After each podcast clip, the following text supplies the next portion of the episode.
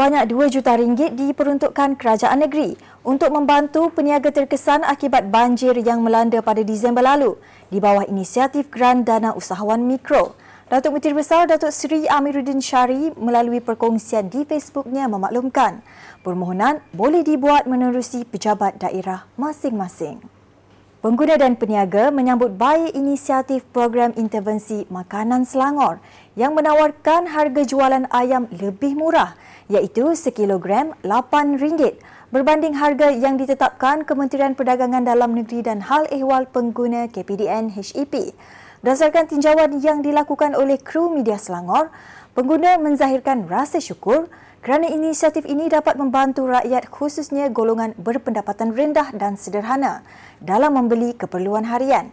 Ikuti temu bual oleh wartawan Siti Rohaizah Zainal dan jurukamera Razif Mat Arba di kawasan Lot Peniaga Ayam, Pasar Borong Selangor, Seri Kembangan pagi tadi. Ayam yang sekarang ni yang untuk promosi ni dia bagi 50 ekor. Untuk 50 ekor saja. Dia bermula pukul 8 pagi sampai yang 50 ekor tu habis. Maknanya limit untuk satu orang dia boleh beli 2 ekor saja. Kalau kita nak ikut permintaan bekalan ayam memang tak cukup pada masa ni. Tapi ikut pada kita lah, kita yang kena bahagi-bahagikan.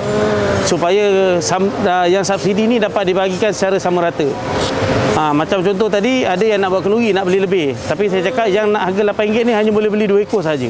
Bagi saya jual ayam murah ni sangat bagus kerana ayam ni selalunya pasarannya keperluannya selalu harian eh. Maknanya pengguna-pengguna kalau harga ayam tinggi kita sangat merungut lah. Kena lebihkan sikit lah. Kan sekali kan 50 kan untuk 50. So dia boleh lebihkan sikit lah. So bagi rakyat yang lain boleh dapat boleh cakap boleh rakyat merasa semua. So, so, so sekarang ni siapa datang awal dia dapat lah terlambat tak apa. Kenaikan gaji minimum kepada RM1,500 berkemungkinan boleh meninggalkan kesan harga iaitu harga barangan akan meningkat. Kata Profesor Kehormat Universiti Malaysia Sarawak Unimas Datuk Dr. Madeline Burma. Dalam satu artikel yang diterbitkan bernama, Madeline berkata, kenaikan gaji minimum juga boleh menyebabkan kesan penggantian. Kerana apabila kenaikan harga barangan itu diserapkan, seringkali majikan atau pengusaha akan mengalihkan kos tambahan kepada pengguna.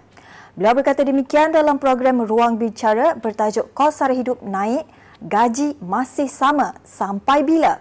Pekerja Malaysia. Terbitan bernama TV malam tadi.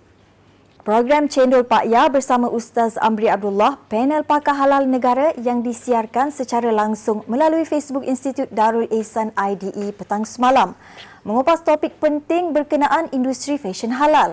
Selain memberi informasi kepada pengguna Muslim tentang skop halal pakaian yang dipilih, ia juga memberi pendedahan kepada semua berkenaan industri fashion halal yang semakin mendapat perhatian dunia dan merupakan satu daripada kewajipan umat Islam. Sebelum itu, IDE telah menganjurkan Forum Industri Halal Selangor secara dalam talian berkisarkan pembangunan sumber manusia dan inovasi. Orang ramai yang berminat untuk mengikuti forum ini boleh melayari Facebook IDE untuk pelbagai perbincangan tentang industri halal. Dia ada uh, dua konsep halal di sini yang boleh saya nak kongsikan. Satunya tentang syariah compliant. Maknanya pakaian itu sendiri mesti, mesti mengikut hukum syarak. Maknanya tentang isu tentang menutup aurat lah. Uh, isu tentang sama ada tutup aurat dengan sempurna ataupun tak sempurna. Yang kedua, lihat kepada pakaian ini. Kalau saya lihat uh, payah pakai topi, ya. yang ni kain ke kulit payah? Ini yang hari ini uh, kain. Kain, okay, baik. Hmm. Kain, okey kain eh? sebab kalau dia buat biasanya dia buat daripada bulu bulu haiwan. Hmm. Hmm. Kalau ambil daripada bulu haiwan yang halal yang tidak disembelih pun macam bulu kambing biri-biri contohnya yang nak buat baju hmm. maka hukum dia adalah harus dan juga halal untuk kita gunakan. Dia ambil dia ambil gunting eh dia akan ambil gunting. Kalau ambil daripada bulu haiwan yang haram ya haiwan hmm. yang haram maka tak boleh untuk okay. nak kita pakai. Sekian semasa hari ini, jangan lupa untuk terus mematuhi SOP yang ditetapkan Kementerian Kesihatan Malaysia dalam mengekang penularan COVID-19.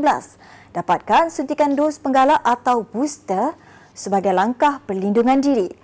Terus bersama kami untuk perkembangan terkini Selangor. Layari YouTube Selangor TV dan Facebook Media Selangor. Bertemu lagi esok.